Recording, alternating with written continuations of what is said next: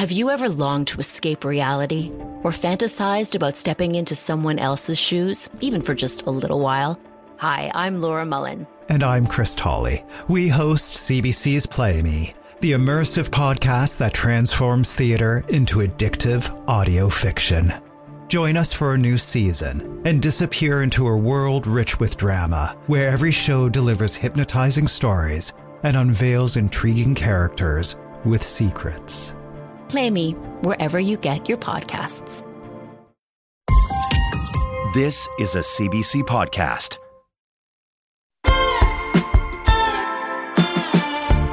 When you go through a loss, if you've ever lost someone that you love, you know it can feel a little bit like it's hard to imagine life going on at all. Like it feels absurd that people are still going about their day while this person is missing.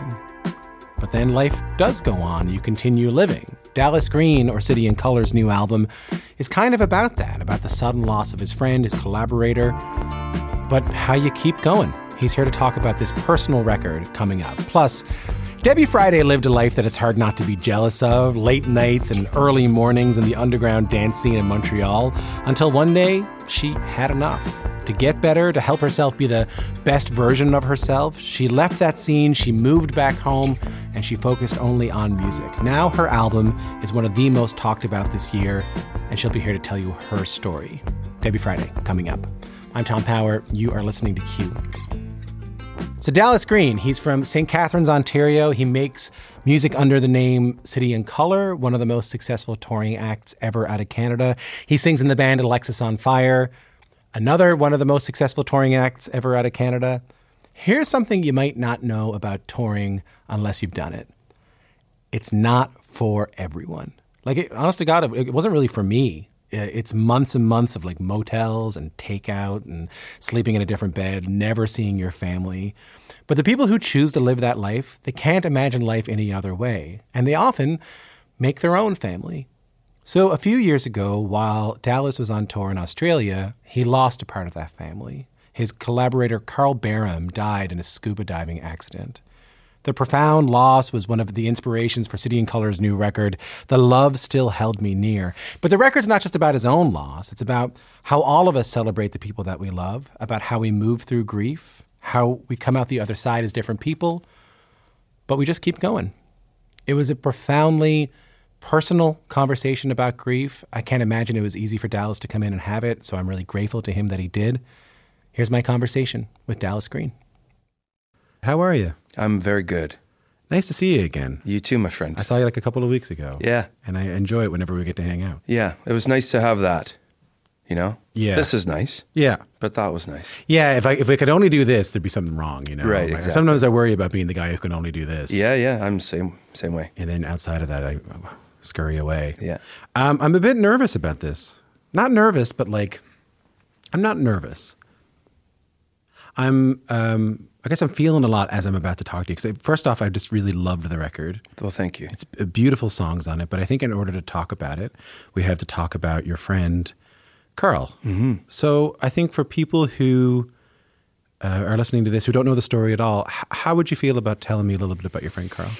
Yeah. So, well, Karl, I met when I was like 25 years old. What was his full name? Karl Bareham. Mm-hmm. We called him Horse. Um, he was one of those beautiful people that came into my life because of uh, this thing that I got to do, you know, which was playing a band and travel around. And, and so, Karl, we met him in England. We needed a, a guy who could work for cheap to do sound, and uh, he was recommended to us. And then Karl joined the sort of the family working for the band and then working for me. And I like to keep my guys around as long as possible. So Yeah. most of my crew are have been with me forever, you know, because it's my family. So, long story long, um, Carl becomes one of the closest people in my life.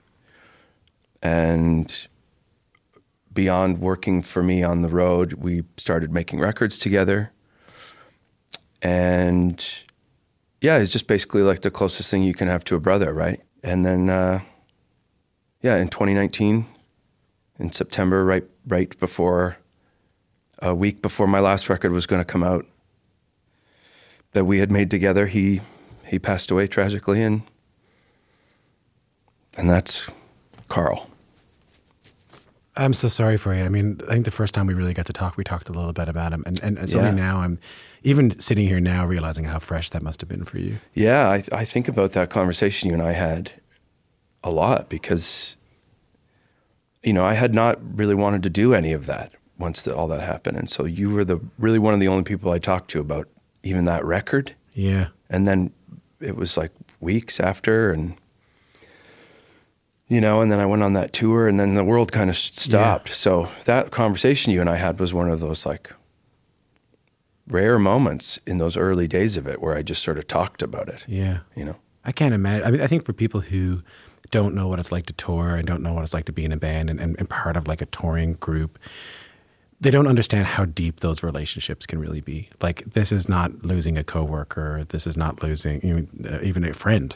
No, it's way beyond that. And and it is a very strange way to live and only certain people are, Yeah. are sort of wired to do it. Yeah. And then when you when you meet those people and you actually get to do it and spend a lifetime what what feels like with these people, it's it's almost um yeah, you don't you don't even really have the words to describe the bond you create Yeah. because it's like it's a different way of living. Did you feel any? I mean, so it's it's a beautiful record, and and there's a lot of it about him, or at least like I infer to be about him. Meant to be is, I think, about him. When I grew up,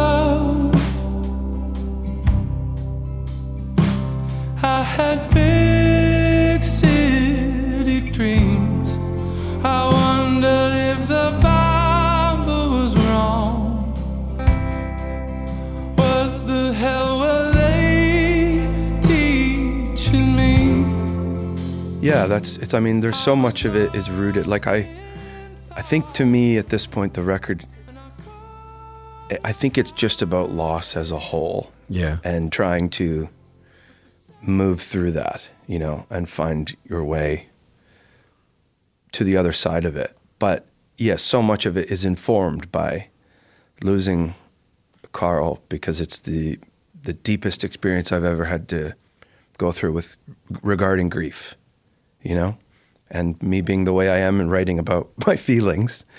Um, it was like a real, just sort of. It was a it was it was a really interesting process to go through because I you know how do you write about something like that elegantly, and um, still be as honest as possible, you know. When did you know you were ready to start writing about it?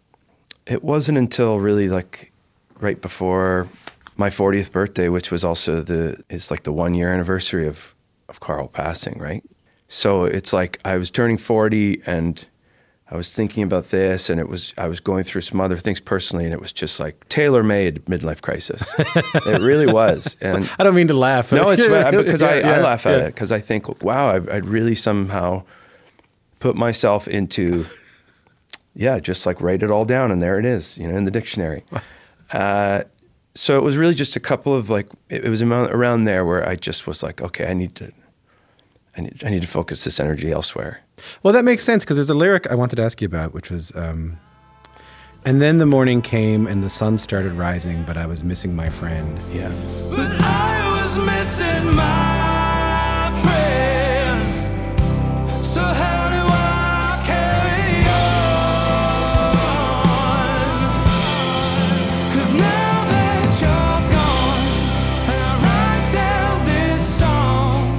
Yeah, and that's where, like, when I was writing that song, that's where I was with it. You know, like, still in a very uh, a place of uh, you know unbelief. Like, I couldn't work out how this is what had happened. Still, you know.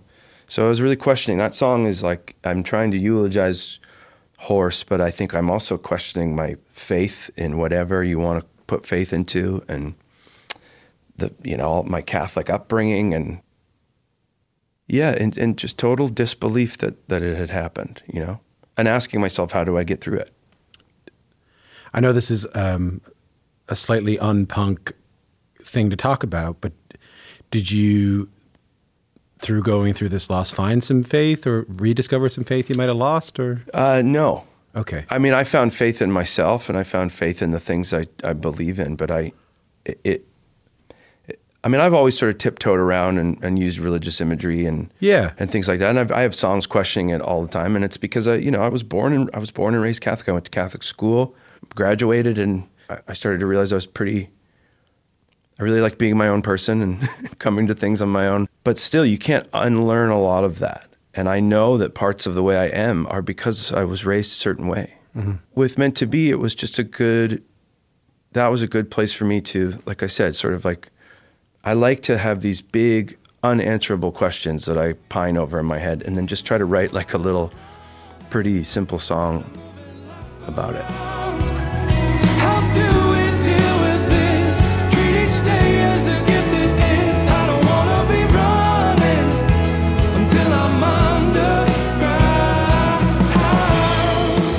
Do you get any answers? Like, like the, the, just like on the record, just like how do I carry on? How do I heal? Like, mm-hmm. how am I supposed to love again after this big insurmountable loss? Yeah. D- did you get any answers? Yeah, I think you just have to move forward. It's like, I think part of what made me really feel comfortable writing about all of this was, I mean, a few things. I guess I, this is how I always have been, and people seem to connect with it. So I never feel like I need to do anything right any other way. What do you mean?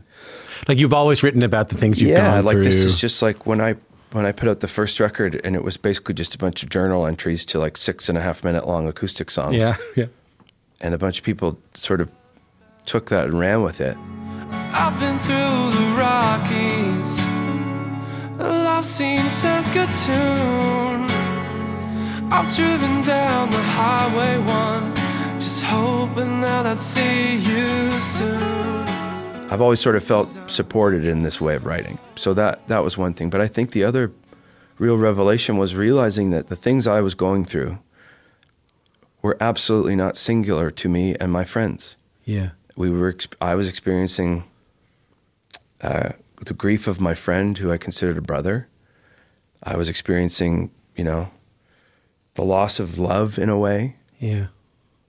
I was experiencing the sort of loss of my what I sort of assumed my identity was was just this person who goes out and makes music and tours, and then that was not there. Yeah. So all I was doing was living, and and and then I thought, okay, well, I can write about this. Like this is not just for me, but this is a this is just something I can do. You know, this is something I can do that can help me get through a lot of this. Yeah. Ju- That that's sort of how I found the healing, and found my way back to the light and moving forward was by writing about it.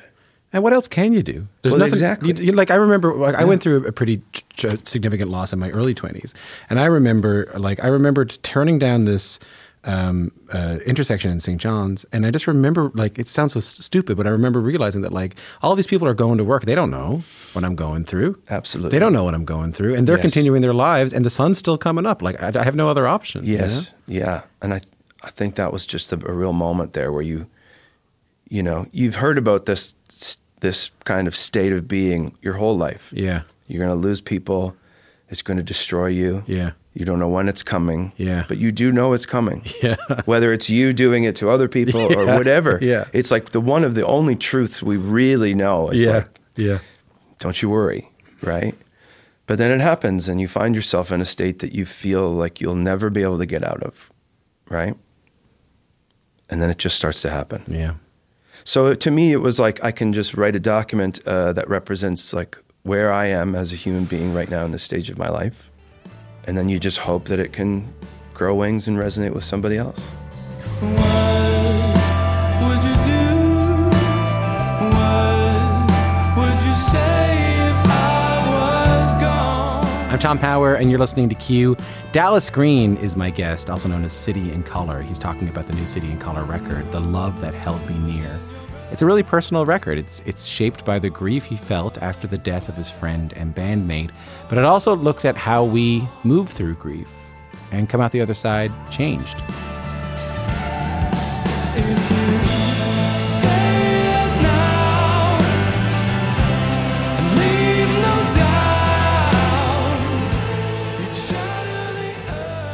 If, if I, my understanding is Karl, the, the, the friend that you lost, Horse. That, why did you call him Horse, by the way? He, do you want? You really want the story? It's great. I think it's just Why wouldn't I? I I'm, I'm Okay. here. I got nowhere to be. we were on tour uh, in the early aughts, I guess. And I think we were in Austria, if I can remember exactly where we were. And Karl referred to George as horse. George from Alexis on George Fire. from Alexis Horse, like, you know, hey horse, can you pass me that thing? And George was like, what are you? Why are you calling me a horse? Like, what, what is that? Don't call me a horse. And Karl's response was literally just matter of fact. Horses are like majestic. Why would you not want to be called horse? And George was like, You're right. Okay. And then from that moment on, everybody in the group started referring to each other as horse instead of like pal or, or man. It was like, and then it kind of became a verb. You know, horse, can you horse me over that? yeah, yeah, yeah. I'm with you. Yeah, I'm with you. and so over time, we all just like would, us and the Brits would refer to each other as horse. But then because Karl sort of originated the term, he really truly became horse. So there you go. There's that nice moment on the record where there's like a little bit of a cheers to Cheers, horse. Cheers to horse. Yeah. Cheers, horse. Cheers horse. One, two, three.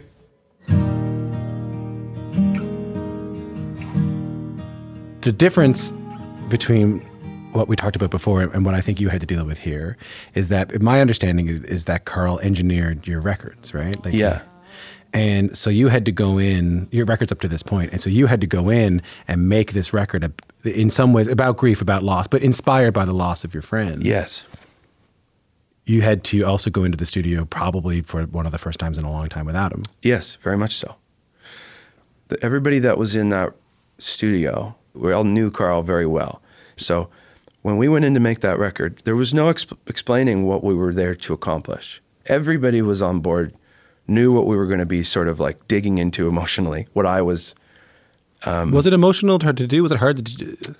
There were Or could you kind of turn off and Yeah, there were definitely moments that were very difficult because you just, it was like how you just explained it. It was like, we're making a record, which all of us know how to do. It's all most of us have ever done. But so many of these songs were about our friend who we used to make records with, and he's not here.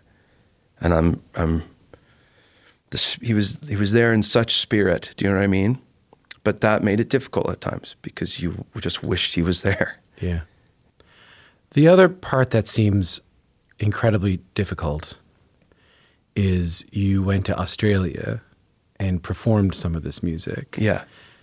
Australia is, um, if I'm not mistaken, where Karl died. It was a scuba diving accident in, in Australia.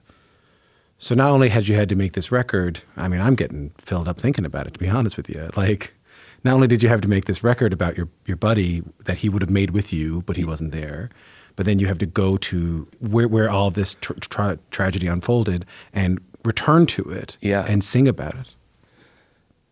It was heavy, Yeah, man. but it was beautiful. Yeah? It really was. What do you remember about it?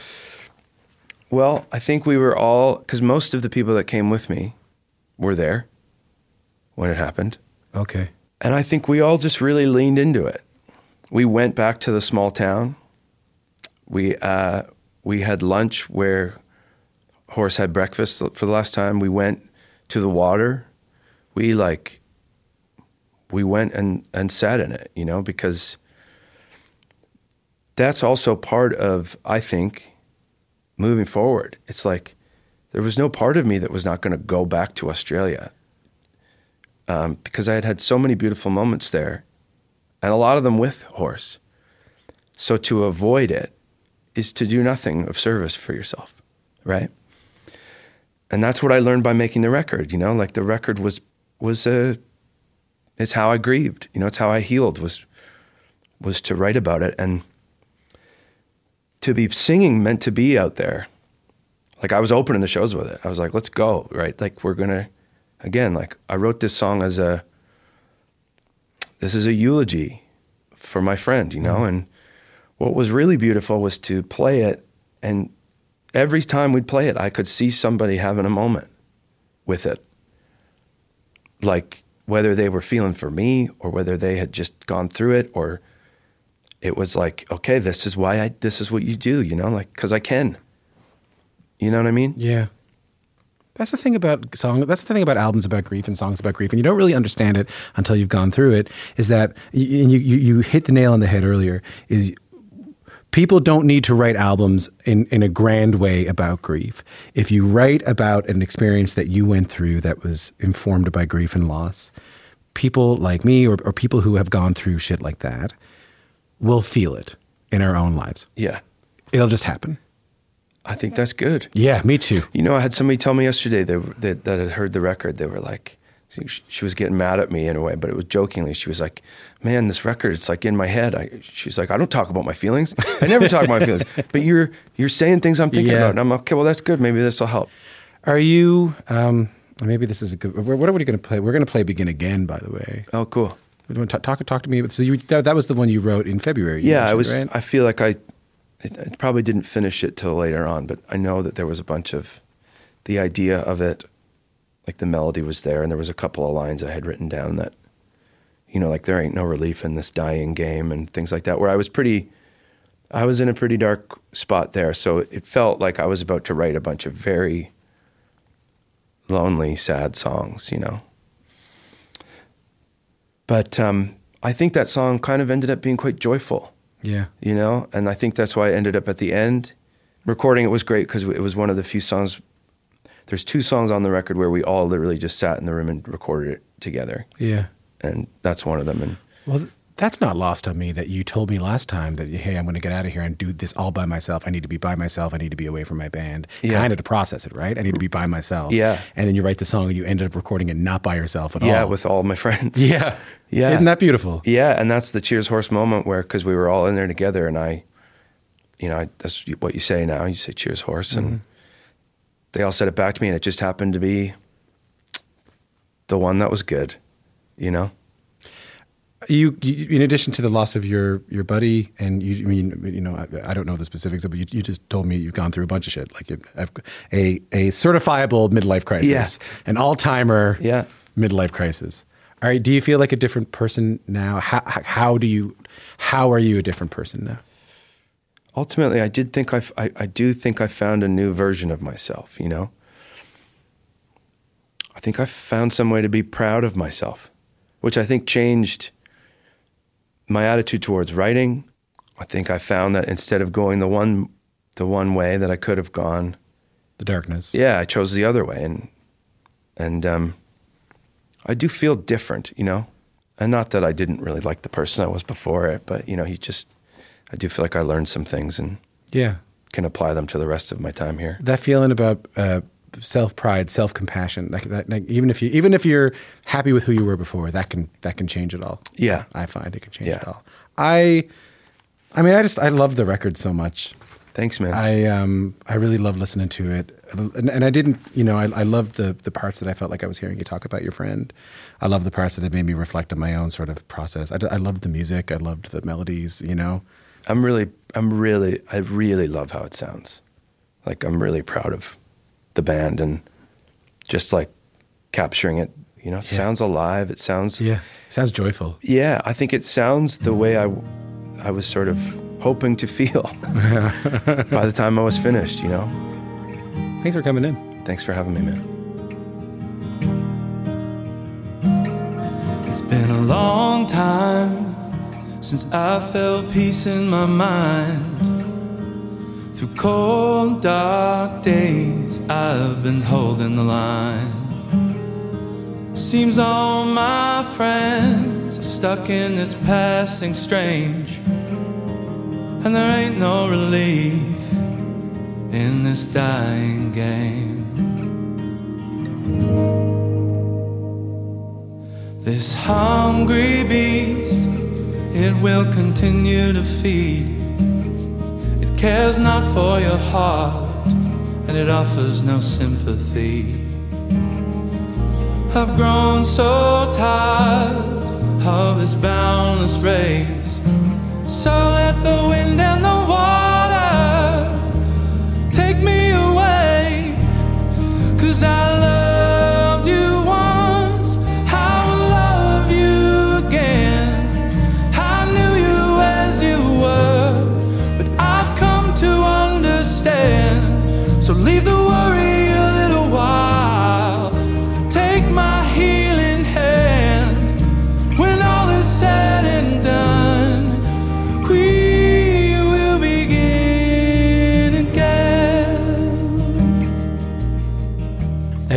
City and Colour and Begin Again. Again, I'm so grateful to Dallas for coming in and, and sharing his story and, and, opening up the way that he did. The new City and Colour album is really beautiful. It's called The Love That Held Me Near, especially if you've lost someone close to you. And I mean, who hasn't at this point, right? Um, I think you're really going to love it.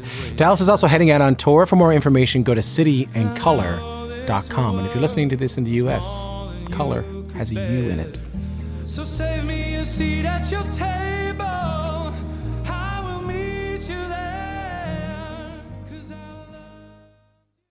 Hi, I'm Jesse Cruikshank. Jesse Cruikshank. I host the number one comedy podcast called Phone a Friend. Girl.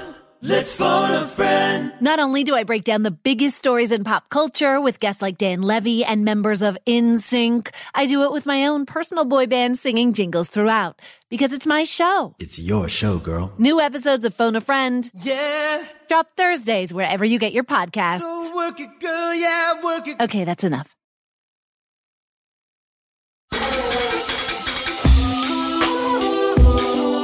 All right, what path do I want to take right now? Sometimes you take the self destructive path, and then other times you're going to take the, you know, the harder, constructive path, but then you learn how to produce music, you know? You're just a young girl,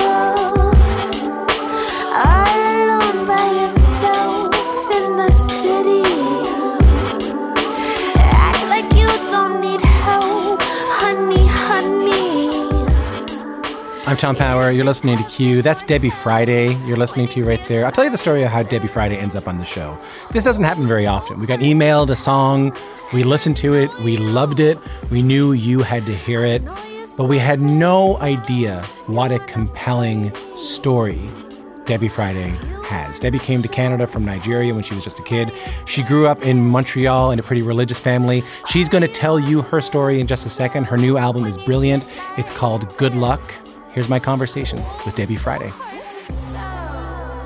How are you? I'm good. How are you? I'm not too bad. Thanks for being here. Thanks for having me. Um, so I, I want to give people an introduction to you, and, and it'll be an introduction to a lot of our audience. So um, I was reading an interview with you, and it said something like you, you led something like of a nomadic life in and around Montreal, and that combined with like immigrating to Canada at a young age led, led to this sense of rootlessness was the word I saw. Yeah. T- talk to me. What does that mean?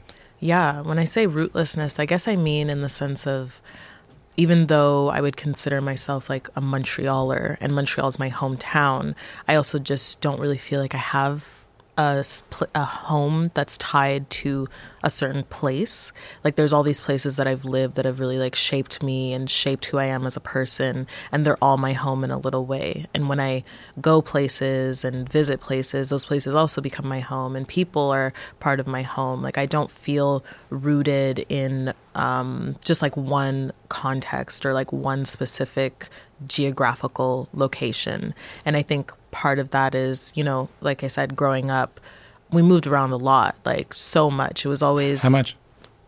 I went to a different elementary school for my entire elementary school time.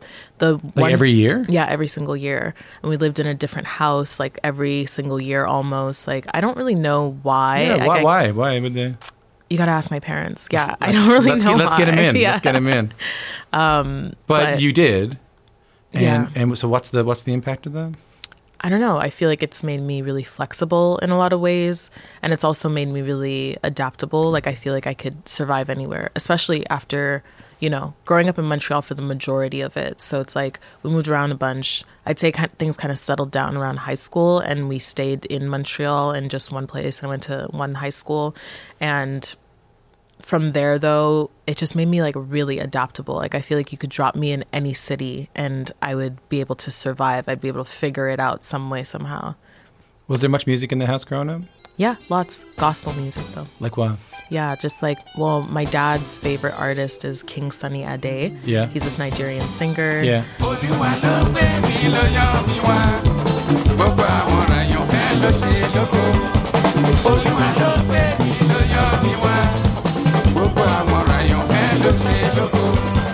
um, the, my parents were also fans of like Fela Kuti. Yeah. And just a lot of also like gospel music. So like think Western Christian, like progressive rock, like that kind of stuff. Really? Yeah, yeah a lot of that. Did you like it?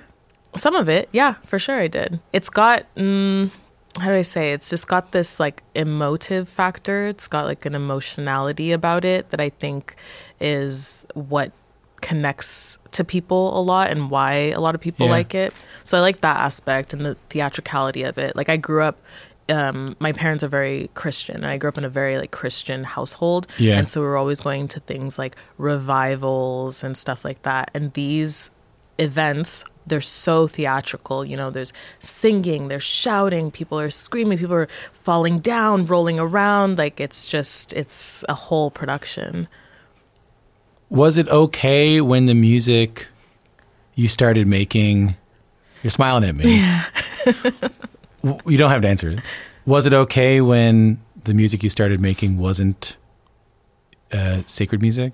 Yeah, it was okay in the sense of like, I think for my family, it's like, well, what are they going to do really? Like, I, you know, Yeah. I've never, I've always been very rebellious, even when I was younger. So I think by the time the music came around, they were just like, okay, you know, Yeah. all right, at least she's doing something with her life, you know? What's the story then? It's like you sort of immerse yourself in the DJ and club Yeah. culture of Montreal, right? T- t- can you tell me about that? Yeah. It's a very mysterious world to me. I'm always very interested in it.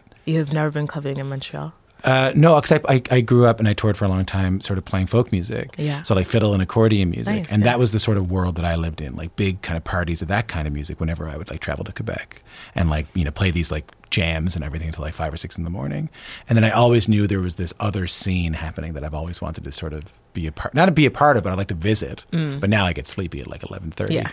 Yeah. yeah. So tell me, tell me a little bit about what that was like for you. Um, So in Montreal, it's like I kind of I started clubbing actually pretty early.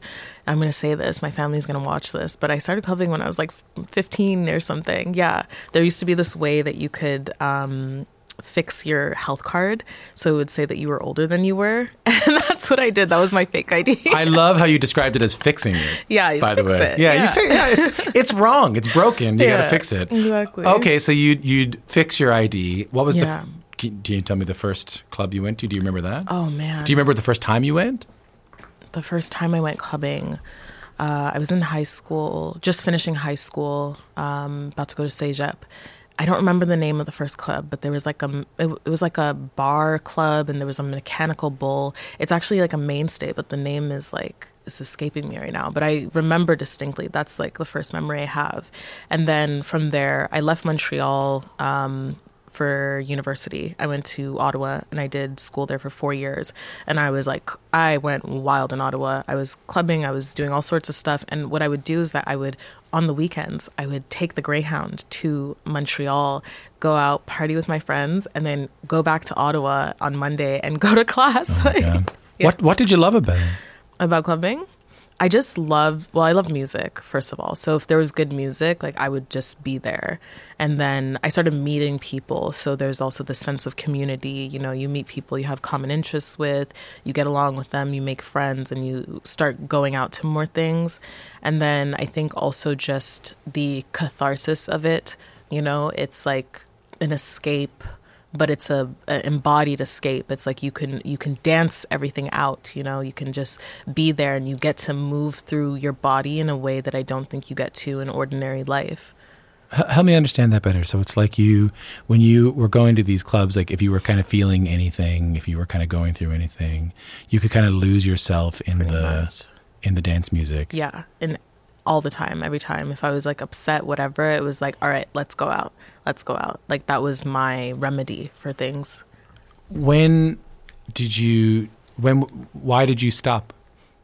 uh that is okay i can answer that in like many different ways Wh- Whatever way you want to. yeah so You did stop though. yes, right? I did. I well now I'm like uh, I'm not in my club queen era anymore, but I I go out, but I go out sober now and stuff. But basically in I think it was like around t- uh, 2017 like I started DJing and stuff and I did that for a very short period of time.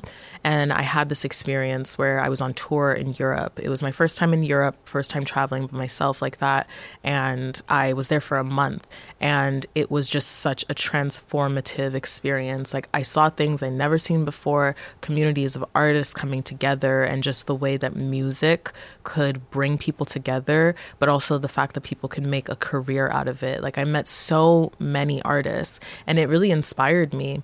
And then at the same time, I was having this time in my life where I don't know how to explain it really other than like something from outside of me. Just all of these structures in my life were totally disintegrating. Like i didn't have a job didn't have a place to live. Like i just was a hot mess.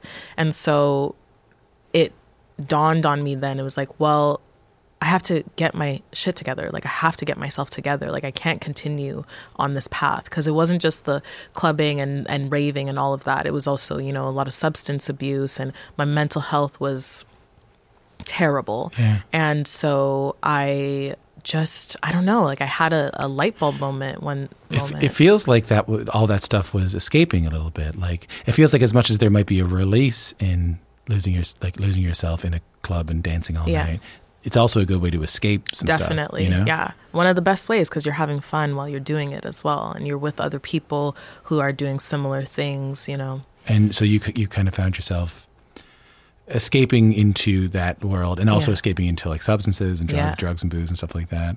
And and you one day were like, I gotta I gotta stop. Yeah. I just quit cold turkey everything. Like I went sober, I stopped DJing, and I quit going out. And then it was also around that time that I left Montreal. Um, and I moved to, ended up moving to Vancouver. There was like one stop along the way where um, I was in Calgary and I lived in my mom's basement for nine months. And I always say that time was like I was being like born because I just, I didn't leave the basement. Like I barely went outside. I barely even talked to my family. Like I didn't meet, I barely met a single soul while I was there. But it was during that time that I learned how to produce music. And I made my first EP. I made Bitch Punk. Stay up, stay up. Stay up, stay up. Bitch, you better not let the weight up. This ain't a drill, it's a shake up. and I put it out right as I moved to Vancouver, and everything changed for me. Yeah, Is the sobriety good? yeah, it's amazing. Yeah, like now I'm sober in the sense of like there's no drugs, no smoking, um, and I'll have like one drink a month, and I'm like, oh, it's too much. I, I hear Yeah. it really can clarify it, like especially Oh, if you're an artist, like it can really motivate you For and sure. clarify you. I think I'm just like the type of person that needs that. Like the clearer I am, the better I think I'm able to express myself and to connect with what I want to connect with. Yeah. And friends of mine have told me that the, it's boring for a little while, but then like the highs get higher than ever before. For sure. Yeah. You experience emotions differently. Like I've, I'm always an emotional person, but now that I'm sober, it's like I experience them almost more fully in this way because there's Yeah. nothing to, there's no barrier between yourself and your emotions anymore. I really appreciate you talking to me about all that. Yeah. Thanks for asking. Um, tell me about getting signed to Sub Pop. So Sub Pop, for people who don't know, sort Yeah. of a legendary label. Um, they, they signed Nirvana. Yes. One baby, two, another says I'm lucky to meet you. What, how, how does that happen? um, a miracle. I don't know. uh, it was just so I had finished the record and I, we were kind of like shopping it around to different labels and talking to different people. And then we started talking to Sub Pop, and they've always been supporters of my music, um, them and clipping. And it's just like they've always really been super supportive, super encouraging. And so we started talking to them, and I just felt that it was right. Like, I felt like this is it. This is what I want to do. I feel like this is the right move for me. And they were so supportive of me also like maintaining creative control, which is something that's really important Yeah. for me. It's like I don't just do all these things to do them. I do them because I want to and I feel like I need to, you know. I want to be able to say that whatever I put out is mine and it's coming from me. Because it doesn't really sound like anything else. I'm not surprised about that. So they, so they, uh, and we'll talk about that in a second. But they were into it. They were like, okay, Yeah, for sure. Yeah, yeah. They were really excited and I felt really excited and it just went together. because it's an interesting sell. This record, like I was talking to you a little bit about mm. this before, like. It's, it's so many different things. Like there are, and I, I sort of hate putting genres on things, but I'll do my best. Like there are moments where you can listen to it and go like, oh, this is sort of industrial.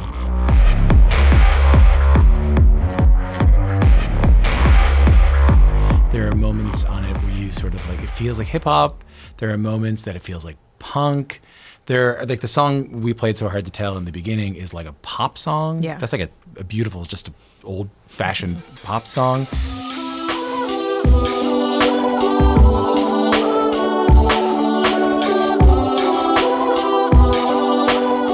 What I'm curious about is like, is there any underlining philosophy to all this music, or is there, or, or is it just sort of an experiment in different genres or whatever you're feeling? I think I always say, I always describe the music I make as hybrid music. And that is the thing that holds everything together is a sense of hybridity. And when I say that, I'm really like referring to just the way that in modern context now and in modern times, like the idea of genre Yeah. almost isn't even applicable to anything because we all grow up on the internet. Yeah. and because of that we have access to essentially what is like an archive of all of like human thought like everything you know? And so you can pull from all of these places that you wouldn't have been able to before. And what happens is that everything starts you start to see the connections between everything. Like oh this sounds like this because this sounded like that and then and, and everything just becomes a hybrid of itself. And so that's how i would describe it I mean, that's such a beautiful way to think about music, and what a, what a free way to be able to be Mm-hmm. a musician for the first time in kind of history. You don't have to be sure. hemmed into like a thing. yeah it's a beautiful time right now It really, it really is. You know, I think I think about that all the time. I I have a, I have another question, sort of about your creative impulse here. So, you have a podcast about astrology. Yeah. Um, you have a short film that accompanies this record. Mm-hmm. You part of your MFA uh, work at Simon Fraser University was around NFTs. Is that right? Uh, I made an audio play that I turned into an NFT. Yeah. Right. Another one of those. Yeah. yeah. I'm so tired of audio plays about know, so NFTs. oh, come on, Yeah. we could get an original idea. but is there like an under is there an underlying creative impulse to all this work? I think it's just pure expression. Like, I want to express myself as honestly and as purely as I can. And part of that is like following those creative impulses because not everything is going to remain, you know? Like, for example, like I haven't made another NFT in a really long time, but I'm glad that I did that, you know, and I experimented and I tried it out. I think that's really important when it comes to being a creative person and just expressing yourself as an artist. Is there like a lesson there? Like when you when you look back because it's your your your story is not a linear one. No. It's like there's a story where things were kind of going one way and then there's like a, a big stop. And there's like nine months in your mom's Basement. There's, Yeah. there's sobriety, there's learning, and it, it sounds to me like you feel like a very different person right now. I do, definitely. Is there a, a lesson there? lesson or just life really like it's just life like the way i see it it's like i i half believe in this idea of uh, fate and destiny and that there's like certain things that you are supposed to do in your life you know there's certain paths you're supposed to take but then you also have this freedom to choose them or not and it all depends on you. It's like what do you want to choose? Who do you want to be? Who do you want to become really? And so i think with each of these stages of my life it was really about me making that choice of like all right what path do i want to take right now? Sometimes you take the self-destructive path you know because there's things you need to learn down that that path. And then other times you're going to take the you know the harder constructive path but then you learn how to produce music you know I haven't heard a record like this, I think, before in Canada. I think it's so great. thank you Just a lot of really different things on it. And I have to, like, when I first heard the record, I was like, I'm not sure, man. I don't, you know, I don't know. I don't know what this is. and then I just sort of just gave myself to it. And I, I, really love it. Thanks for coming in and talking to me a little you. bit about Thank it. Um, I think things are going to kind of blow up for you in a really big way. I hope so. Like, But that's that presents its own kind of set of challenges, though. I mean, is there something you can do to keep yourself grounded as all this happens? mm, my friends and my family really Yeah. always like that's always what I go back to. Like I'm actually pretty like private and mm, how do I say interior, like outside of performing life and stuff. Like I spend a lot of time at home and I like to be alone, and I think that's what keeps me centered. Yeah, me too. Yeah. People don't expect that from people like you me, do they? yeah. They think because we like perform for a living. Yeah. But I just want to be by myself. Like no, I like to be at home. Yeah, Me too. I want to watch Friday Night Lights. yeah, or just sit in the dark. Sit in, I Yeah. love sitting in the dark. hey, lovely to meet you. Nice to meet you. You made a really lovely record.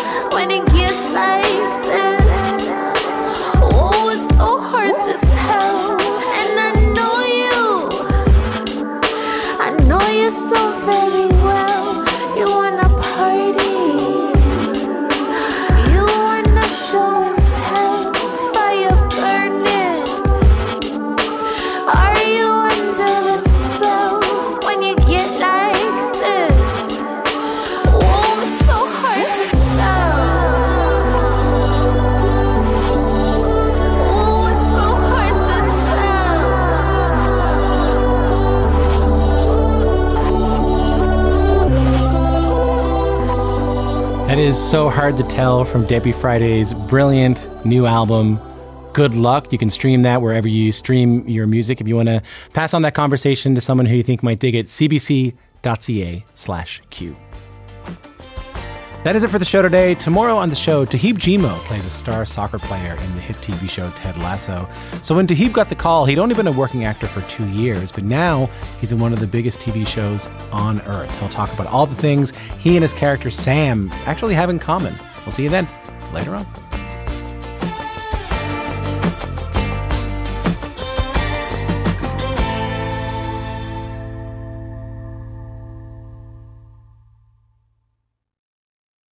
For more CBC podcasts, go to cbc.ca slash podcasts.